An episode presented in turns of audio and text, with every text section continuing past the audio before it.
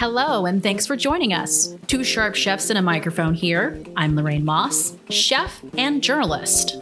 And I'm Louis Victor, chef and professional food photographer. We started this podcast in memory of one of the best food culture ambassadors of all time, Anthony Bourdain. In his memory, we wanted to do the right thing and build a better sense of community among cooks, chefs, restaurant workers, and food lovers here in Las Vegas and worldwide. All right, Lou, we've been talking about plant based foods a lot on this podcast for good reason. Mm-hmm. You know, it's the food that'll sustain us all in the world. But today we are super talking about meat. Meat. Meat. Carnivore's delight. Can you smell the Maillard reaction? Mm-hmm. Mm, meat. Um, Lou, let's go ahead and start with this podcast sharp quote. I've been a cook all my life, but I'm still learning to be a good chef. I'm always learning new techniques and improving beyond my own knowledge because there's always something new to learn and new horizons to discover. By Chef Jose Andres. El Jefe. All right, Lou. We have Chef Jose Andres as the quote for a reason because today our special guest is Chef Alex Pitts, executive chef at the incomparable Bazaar Meat here in Las Vegas. Woo! Did you know, Louis, that he co owned a critically acclaimed restaurant in Seattle named Avila? About a decade ago. Mm-hmm. Did you know Hmm? that? I don't know. Chef Alex is mysterious to all of us. um, and he worked at several restaurants across the country, including New York City, NOLA, and Cali. Pretty much covered all the big cities in America. mm-hmm. And I recently learned they actually did a quick stint at KFC at the Fryer. Really? That's where I got my start. Welcome, Alex Pitts. Hello. what was that like? At Kentucky Fried Chicken? Yeah. That's probably why I'm doing what I'm doing today. Why do you say that? It wasn't my first job, technically. I think my first job was uh, helping a family friend. With, he had a limousine rental, rental business. So at like 13, 14, I was waxing the, waxing the limos and doing that. But my first real job was the Kentucky Fried Chicken, a half a block from the house I grew up in. Um, and that's kind of, that's actually how I put myself through culinary school. And in a Oh, weird way. Really? Yeah, totally. Kentucky Fried Chicken base? Yes. Finger Culinary looking school that day. good. Right? like, whoa. in a weird way, it's it's the things that I enjoyed about that job, which you can totally enjoy that job. I could see that, Job's a job. especially as a young kid. They're the same. The restaurants are restaurants. yeah. Like obviously KFC is kind of its own thing, but a restaurant's a restaurant. So Yeah. the teamwork aspect, I've always it's, it's always gone straight to me. Um, kind of the rush of adrenaline. Um, and then just doing working with your hands. Those are those are that's me in a nutshell. That's what I like to do. Wow. Mm-hmm. So it was really difficult, which doesn't ever happen for me, to research your resume and background. Yeah, it's real simple. I'm not trying to be famous. Because, sir, your I. LinkedIn is old. It has one entry, and it's Mhm. executive soup bazaar, which he's not anymore. He's the executive chef. Your Instagram does not even have your photo on it, right. and your Facebook is private. Well, I'm not. I'm not exactly heading out for the law, but I have absolutely no desire to be a famous personality whatsoever. Yeah. It's so not me. In fact, that's probably the reason why I work for a big famous chef is so that it takes a huge load off of off of me as a chef. I can run a restaurant, and he does kind of all that kind of stuff. Yeah, it, Louie and I were joking this morning by text, you know, about. Uh, she said you're like a Slytherin, Yeah. little Yeah, Hogwarts, You like Slytherin. Harry Potter I'm reference. like, these are the things I know about Chef Alex. He likes Slytherin. he was probably born out of a tree in Seattle when lightning struck it. No, he he came out of the Snoqualmie Falls. something like that. Um, and then I was joking, you're kind of like a Chef Jesus because, like, you know how we all know whether you're religious or not. You know, he you know about his birth, Christmas. You know, and then there's all this stuff in between. No idea. Nobody knows. People pontificate about it like all the time, like all these things that happen, but nobody really knows for sure because it's not in the Bible. And then suddenly he's got apostles and then he's crucified. So there's nothing. There's this big chunk in the middle where we don't know about Jesus. Chef Alex gets crucified every night. We don't know about Alex's middle. Well, if you're gonna go out, he started at KFC and then he ended up at Bazaar Meat. I've always, always, I have some regrets. Of course, everyone does, but I've always taken the path less traveled. Um, so actually, Daniel Boulud put out this book called, I think it was called Letters to a Young Chef. Mhm, when that I was a a very one. young chef. Yeah. And of course, I read it cover to cover, but me being me, I didn't do any of that stuff. Yeah. So I always, you know, all you young chefs out there, go work for the best restaurant with the biggest name you possibly can. Which is the opposite of what I did. I always went for a really good restaurant that no one had ever heard of. or a Right. really good crew of people that I knew uh, that weren't necessarily, you know, world famous. Okay. Um, and it's led me to some pretty interesting places over the years.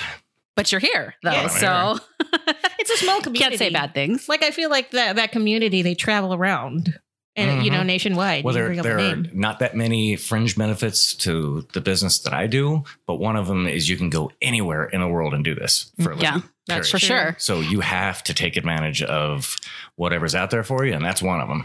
And you eat well, So no I matter have, where you go. unfortunately not uh, ever really traveled the world. Uh, that's certainly an option, but I've cer- I've definitely traveled this country. So let's talk about the family business. And when I say that, you know, not the mafia, but our family business, Mhm. which is the hashtag Bazaar family, which is actually a very big hashtag on Instagram. I know you're not on Instagram a lot, but we are the Bazaar family. And it's what's weird about it. And Louis and I talk about this a lot is, you know, we open Bazaar Meat together uh six ish years ago. And Has it been that long? Oh god. Many of us Oh god. are still very close Mhm. the way college is kind of or, Right. or high Yeah, school totally. or something like that and you know we obviously all you know keep in touch a lot of us do even you know the ones where we didn't even like each other we keep in touch it's just a weird family dynamic Yep. um, so six years you've been there since the beginning what do you think about the restaurant's evolution Um, because i mean it's it, from the beginning we had great reviews yeah, yeah, the restaurants uh, from from what perspective? From like from our family perspective. I mean, let's start with just you know it's it's where it stands in the community not just of restaurants but you know of of las vegas and and how you think it kind of sits in there because we still hear a lot Mm-hmm. not just by people from bazaar but big chefs here all the time it's my favorite restaurant Oh, it's my go-to restaurant it's my favorite meat restaurant it's my favorite experiential Experience. restaurant Definitely. so i mean talk about that evolution like you got me on that. I am so I have no perspective because I'm in Because you've been there. Yeah, yeah, all yeah. day, every day. But when you hear that I have no idea. when you hear that is it like is, it like wow? Yeah. Do you still get that? Ooh, wow. Like, does it take you back down? Like, Well, okay, you know the term warts and all. Like, Okay. I'm the guy that sees all the warts every day. Of so I'm the guy that's furious because you know this is not pointing from noon to you know because this isn't right or Right. that isn't right or there's a chip tile over here. Blah blah blah. blah. I have n- absolutely no perspective. We could be the best restaurant in the world, and all I would see is that stupid chip tile. yeah. So for us, like the example would be that, and, and Louis, you're still in it too. But even when I worked there, I would have the same kind of feelings, but not the same as you because you run the restaurant. But I would be like, oh crap, there's this, this is not here, well, whatever it is. But then you come to dine at the restaurant and you're like, holy crap, we're good. Like, it's like, because you're taken out of like the perspective of working the day in, day out. And then, wow, we really have a fucking awesome experience here. It's like, you forget about how amazing it is. Yep. Yep. So I only see the parts, but then there's the sum of the parts. Yeah. I only see every. I think it's been a solid year since I've sat down and ate and ate at the restaurant. You got to do it. but it's always it's always it turns you kind of a around. heartwarming experience to sit down and eat Yeah. And just chill a little bit and enjoy things for what they are. And Because you're seriously running one of the best restaurants in America. Like many people will say that. I know you don't necessarily want to say that, but many people will say that. So what does that feel like? I mean, because you're not a very like, woo, kind of like He's guy that like introvert. brags or anything. But what do you think about that? That's Well, pretty crazy. know. We do our best every day. We keep our eyes on the prize, and I don't know. Yeah. I don't know how, how One much thing I will more to say. expound on that. We're, we, uh, as a group, I'm kind of speaking for the group. Like we're not really in this to go and receive accolades, or we're just throwing a party every night. and Yeah. inviting people. We've gotten to know a lot of these people that are regulars. right. Um, we're just that's what restaurants are all about. It's not about something that you can measure. I mean, can you measure how great a party is? Yeah. You kind of can. Like people come to your next party, you know you had a good last party.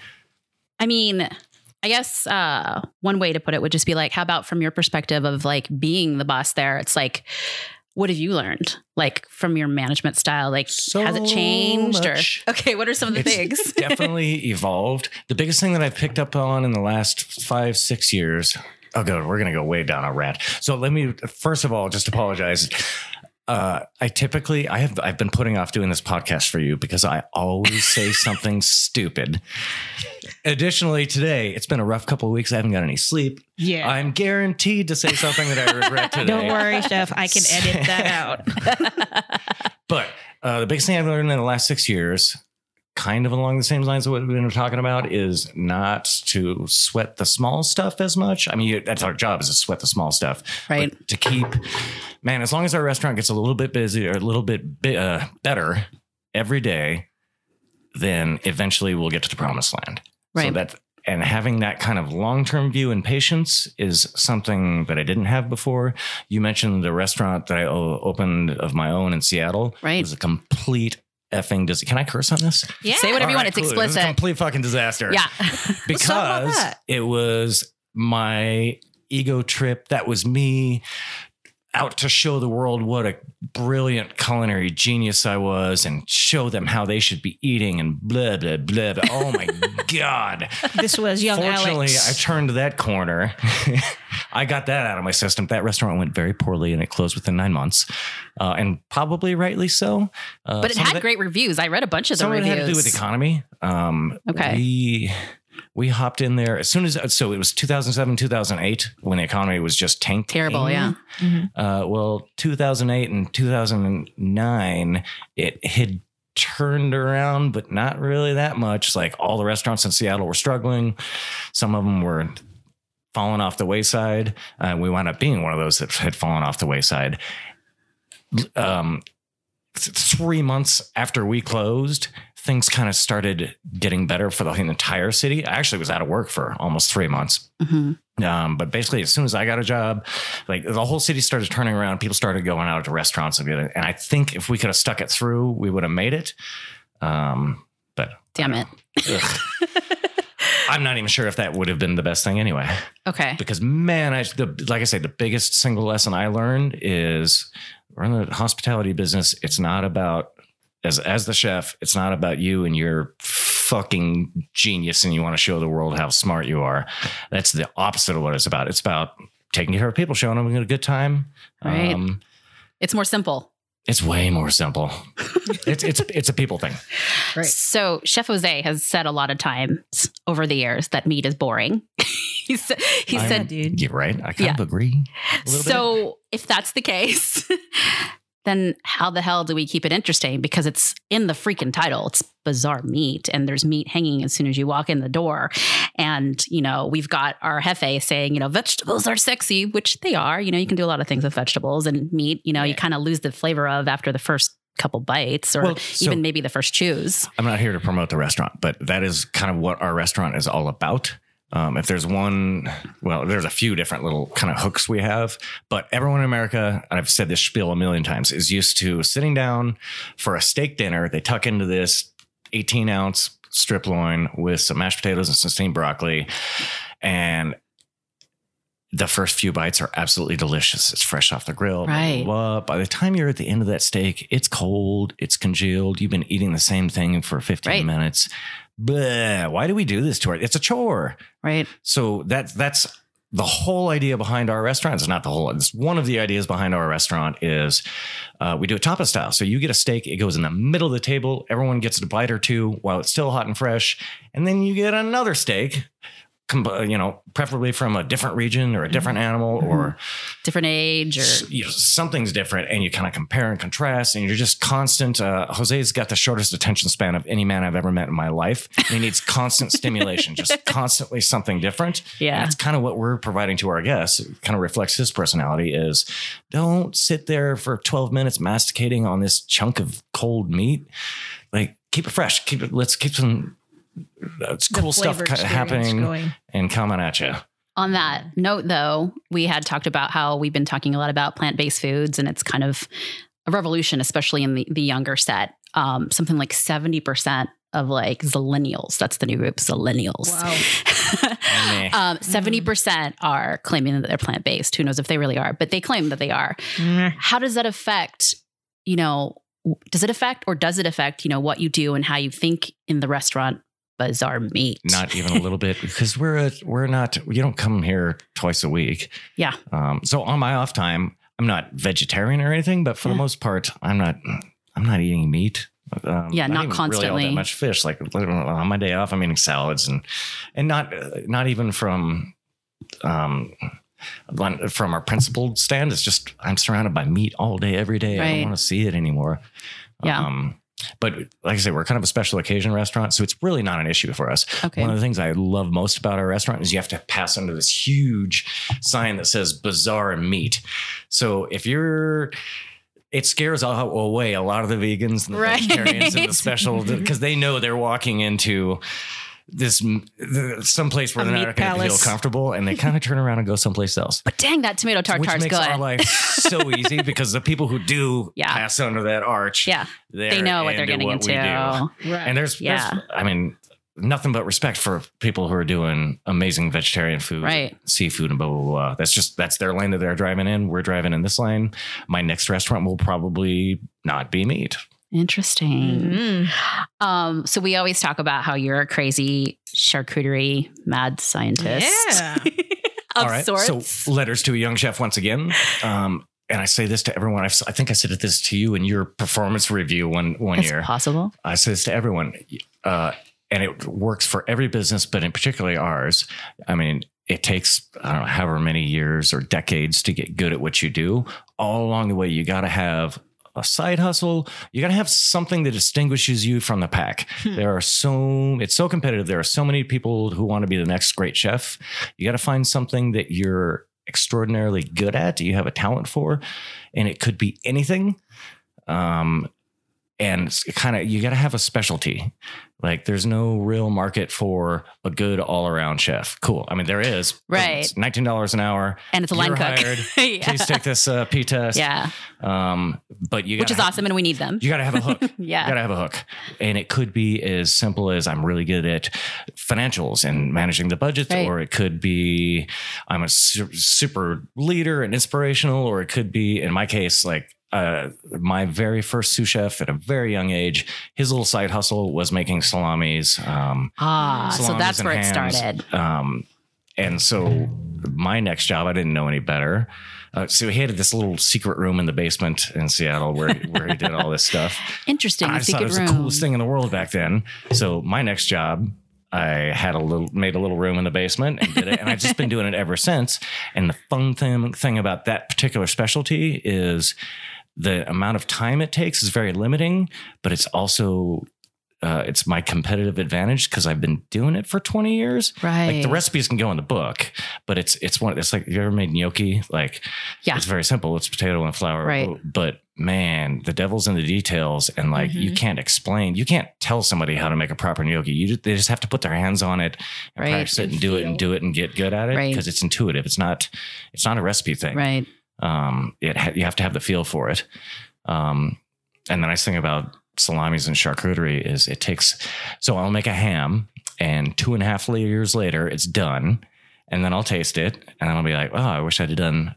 Or next next ham, I want to do this a little bit different. Well, then it's another two and a half years to see how that turned out. Yeah. So you can see how that time adds up really fast. Yeah. So point being, like, uh, competitively, like some some young kid's not gonna steal my thunder, gonna cruise in with, you know, do some homework, read some books, and then With be, his sausage. be better at me at this Right. particular My discipline of my bigger. business. Like it takes time to get Yeah. to get com and I'm not even saying I'm that good. I'm I'm competent at this competent at this point, and I've toyed around with the notion of turning that into my semi-retirement thing is buying an old railroad tunnel somewhere in eastern Oregon and just making salami. That a was actually what I was thinking as you Can were you talking. imagine just waking up every day, do a little stretch, walk into the cave, poke the salami. Ah, it's not ready yet. Cool. All right, what am I going to do today? Mm-hmm. Oh, that sounds so. That sounds like the best lifestyle in the world. Shit, you could seriously do that now because not that I want you to leave Bazaar, but I'm just saying charcuterie's like the thing now. Like, I mean, it's always been a thing, but I mean, there's a lot of Mm-hmm. charcuterie out there. It's kind of like one of those things you go to restaurants and you go to like the trendy spots, and that's like the thing to do is have a bottle of wine and charcuterie. So, I mean, now it's kind of like a great time for somebody that's really good at that. Yeah, Yeah. Yeah. yeah, maybe. I'm not going anywhere. Um, so do you have secrets that you can share or are they just that they're secrets like about charcuterie? Like, because a lot of us aren't very knowledgeable No, it's very it. simple. It's just like making bread. Really, Mhm. um, it's it's a horrible analogy, but I give it all the time. Like you're so bread, you add yeast, Right? and your flour and your your other ingredients. You add some yeast, and it does its magic. Uh, salami is basically the same thing, except you're working with meat. And instead of yeast, you have this set of bacteria and and some enzymes that do their thing over the, the period of time. Just like yeast, uh, if the room is hot, your bread's going to ferment faster. Uh, if when you're hanging salamis, if your room is hot, they're going to ferment faster. It's literally a fermentation. So Right. you have bacteria eating uh, sugar, amino amino acids, shitting out vinegar uh, that acidifies your salami. You've already added salt. So between the salt, the acidity, and the fact that it's drying out and there's no active water in there, now you have a, this preserved meat. Is there like a dream meat to use? Like, I, I've seen the deer there. Uh, obviously, use like pig and cow all the time. But is there like a dream meat that you haven't used yet for charcuterie that you kind of No, No. sorry, sorry for the boring answer. I have not. I've never been or happy. veg? I've never, I've never found a duck salami that I have been happy with. yeah. One day I'll figure that one out. Mm-hmm. Hmm, duck salami. But as I'm far as totally in dream for meat, that. uh, Jose introduced me to Iberico pork, and I'm sorry, but it's just the best. Thanks for going there because you just created the segue for the next question, which is let's go ahead and talk about some of that meat that Bazaar is famous for. And I know you're not here to like push the restaurant, but you're an expert in a lot of these meats that, quite frankly, like even with just Bazaar on my resume, people ask me about all the time. So. So let's dumb it down. You know, like uh, Yeah, not let- a lot of people know what. Let's a start with uh, Jamon Iberico because is. that's the ham of the world, definitely the ham of Spain. yeah. Tell us a little bit about the Jamon Iberico de Bellota that we have at Bazaar and what makes I it don't actually different. know all of the pig breeds, but there's at least like a dozen major pig breeds, like major ones that we all know from Mangalitsa to Duroc to like blah, Yeah, blah, blah. yeah. Um, so Iberico de Bellota are acorn fed. It's a specific breed native to that kind of Iberian peninsula. Uh, kind of, uh, it's it's really its own thing. Um, I mean, it tastes like butter. Yeah, it's kind of like you know, champagne is written just native to Champagne, France. Yeah, and you've got that nuttiness on it because of that eating of the bellota, which is acorns. Yeah, basically the pigs produced by the region and the diet and the process, the method champenois. And the expert, I forget his name, was Paul, the guy that used taught us all how to cut the bellota in the He's still- beginning. uh, Uh, he's sh- by Jay. What's his name? Cortador is Paco. Paco, Who Paco. Paco. he told us that um, they get one acre of land for each pig. Well, they're not like it's not like it's fenced off or anything. Right, but I mean, that's how much being, space they have. Tons of tons of room to do their thing. Yeah. And the belief is that that it's gonna because if you raise it well, it's gonna taste better, kind of thing. Always. Okay. Always, always, always. So here's what here's what I've learned in the past six years at Bazaar Meats. It's breed, feed, handling. Okay. Breed is like fifty percent of the. the, Uh, so as far as like you're trying to make the best steak in the world, fifty percent is of that is choosing the right breed. Forty percent of it's feeding it right, and then ten percent is handling it. And Okay. of that ten percent, like half of that is the actual uh, killing at the abattoir of this animal, and then like four, maybe five percent of that is what we do in a restaurant, which is cook it. Oh. Basically, we're like the five percent. As long as we don't fuck it up, um, it's the breed and the feed, and and was it killed properly in a humane manner, which you can taste. I don't think a lot of the American public understands that you can taste the factory let's in let's the meat. Yeah. when it's processed like that. What when you does it can taste the happy, you know, happy farm Right. in the meat when it's handled right. And those last few seconds of the life of its life, oh, I can't remember the technical name. There's a technical name for it in the in the meat world. But uh, the last few seconds of his life, if this animal knows it's coming, if this animal's stressed out and like, yeah, knows something's wrong, you can taste that. You can Yeah. totally taste that. Um, you can tell talking to you, you know, like nerding out on the specifics, which is basically what I do too. Like nerding out on the specifics is a passion for you. So how important is it to have that super specific knowledge of things to create great food items? Uh, but it comes right back down to as long as you're learning a little bit more every day and just give it time, you'll get there. It's important that you do your homework. It's important Yeah. that you you know, especially back to letters as to a young chef, like you do your job, you go home, and before you get drunk and party with your friends, just spend half an hour cruising the internet, learn something. Right. Um, just do do your homework, do do that extracurricular stuff. Right. And that's like cookbooks, that's chef mentors, that's fuck, it could be like social media, like going through Instagram and looking, you know, for creative things. Um, speaking of creativity, I feel like and I'm starting to just learn this now or learning it in the last couple of years. Like as you move into management, it's harder and harder to like sometimes be creative because you're worrying about all this other bullshit, which It's is not bullshit, worst. but it's the bullshit. It's the like worst. when it comes to being a chef, it feels like bullshit, but I know it's not. It's like, you know, making sure like food cost is the right thing and someone called out sick and blah, blah, blah, like all this kind of bullshit. But like having said that, how do you then stoke your fires of creativity when you have to deal with all that bullshit too? I don't know, and that's one thing I'm struggling with the last couple. Of, so I'm now I'm now into my 40s, like solidly into my 40s, uh, and a couple of couple of things are coming up that I I guess I kind of anticipated, but uh, one of them is just that day to day. Uh, I like being a being the executive chef of a of a big restaurant at least has absolutely fucking nothing to do with cooking amazing food No. it's it's just managing people, administration, blah blah blah. It's all this other stuff Meetings responsible. and Uh, and then honestly, you just hope that you have some sous chefs who got some good ideas and and and some initiative and take Yeah, take right. and run with it. Uh, because my job like and and what I struggle with personally is there are chefs who manage to do both, Mhm. uh, and they have this amazing ability to. It's a different mentality to calculate the food cost. I can't think of a good example, or to do, you know, or to make sure that all the equipment's fixed, make sure that people are getting paid on time, blah, blah, blah, blah, all those kinds of things. That's completely different mental attitude than the creative side of things. And I have the Mm-hmm. sure. worst time trying to switch between them. And so creativity always goes through like, it's kind of a wave. Like you have you have a fallow period, then you have some amazing ideas, and you have another fallow period and some amazing ideas. I'm in a rut now for four and a half years, I think, um, and I'm just stuck in this rut. So that's one thing I'm dealing with right now. You you were telling me about that Netflix show or the whole show, Yeah. So. I've started taking inspiration from other things. Uh, I mean, there's also I've been at this restaurant for five and a half years. This is actually the longest job I've ever had. So there's a, Oh. also an element of burnout there to a certain extent. Of course. Um, so I just have to start taking inspiration from other genres.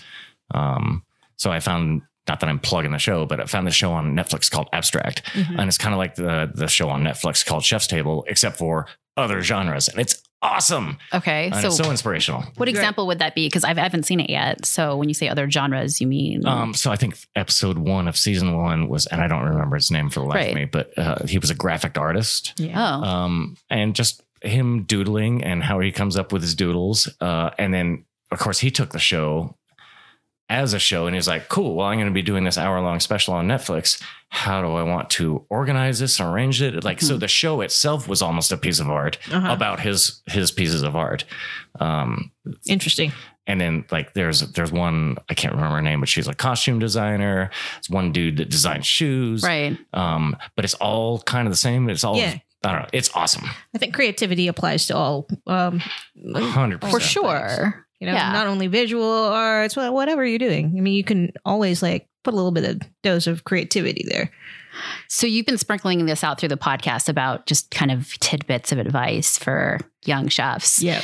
How about um, some advice for where most, well, a lot of us are that came up at Bazaar Meat and came up around the same time as Bazaar Meat, which is most of us or many of us are in those first management roles. so for not the super young, super new chef, but like the person that's becoming a chef, the one that is going into that first, second sous chef job, the one that's like, oh my God, I'm running a restaurant. Like, what's some like advice for those people? That's super easy, simple answer. Okay. Like to say, and it's so hard to do, but um, you mentioned it. Like we had quite, we had a really awesome kind of dynamic. We're very different personalities, but we had built, we opened this restaurant and it turned into this family. Right. Um, that's happened two other times in my career Hmm. where I found myself surrounded by people um, who went on to do amazing things. Like at the time, we were just you know this crazy group of nuts that got along fairly well for the most part, but really also like pushed each other. Um, Right. And then everyone kind of dispersed. Uh, one guy went and he was Thomas Keller's sous chef that opened up uh, the French Laundry, and the other guy uh, he's a certified master chef now. Um, and these were these were guys that were literally on my right hand and left hand when we were all 18, 20 years old. That was a magical kind of a group that came together. And I had one other, uh, and then this one. And so my advice is to people. My advice is try and get that. Try. It's a people Oh, thing. so hard. Try and surround yourself. try and build something. A community that's more than the sum of its parts. Mhm. Like none of us are perfect people. I'm sure we've all pissed each other off multiple times. Oh, for sure. Uh, Yeah. It's a restaurant. you Yeah. know? We're not there to please everybody. but we had, um, we had for a certain period of time there something that was truly special. Right. to This family that we built, it was way more important than the actual work. But the actual work um, reflected the fact that we had this functioning family. Yeah. Um, It's just so- to me, like, how did so that you happen? Build, I'm you build this amazing kind of community that you go into work and you see these people every day, Yeah. and then the results will flow from there. All right. It's our favorite time on the fly 60 seconds rapid fire questions with Chef Alex Pitts. Ready? Go. The food you always crave. Oh God, I uh, ramen. okay. Favorite charcuterie meat. Boring. Chorizo, I guess. Best tool for your job. Best tool? I have this $65 spatula that's a little bit of a joke in the kitchen. What the but fuck? it's so awesome. I don't even know about It, that. it's the little things in life. It brings me joy. I don't know this batch. I don't know it either. That's I weird. know you don't get to touch it. All right. Cat or dog person? Um, both. Both. I don't know. I can't have a dog right now because I move around too much, but I guess I'm more of a dog person. Most inspirational chef.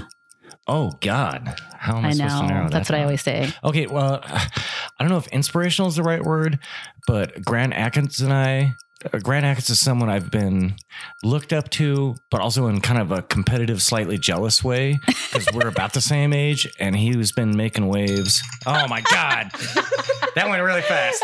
That's okay. It's okay. Go ahead It's and okay. finish that thought. Yeah. I don't know. I've always been super jealous of what Grant Achatz has done with his career. Okay, 60 seconds is not going to be 60 seconds because I actually want to know the answers to these questions. So go Me ahead. too. Okay. Uh, dream place to travel and eat. Oh, I have to think about that.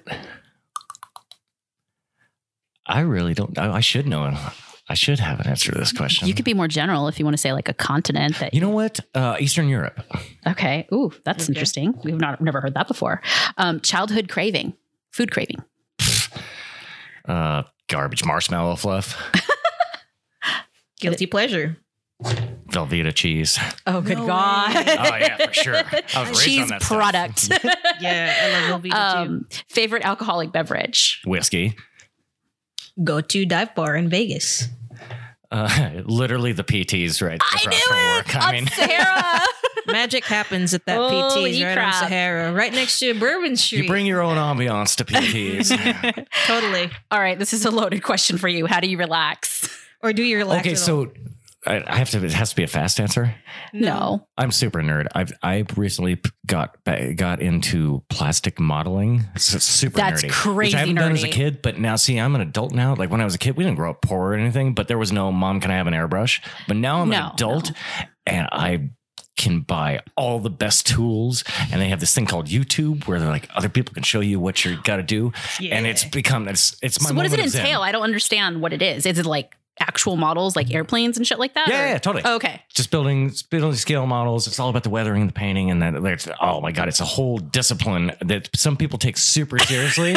but what I love about it is, so at work all day, I'm constantly interrupted. I can't go ten seconds without being interrupted. Mm. That's probably the biggest thing, actually. But whereas that, I can zone out. I can put some headphones on, do, do one thing, concentrate on it fully, and learn a new genre.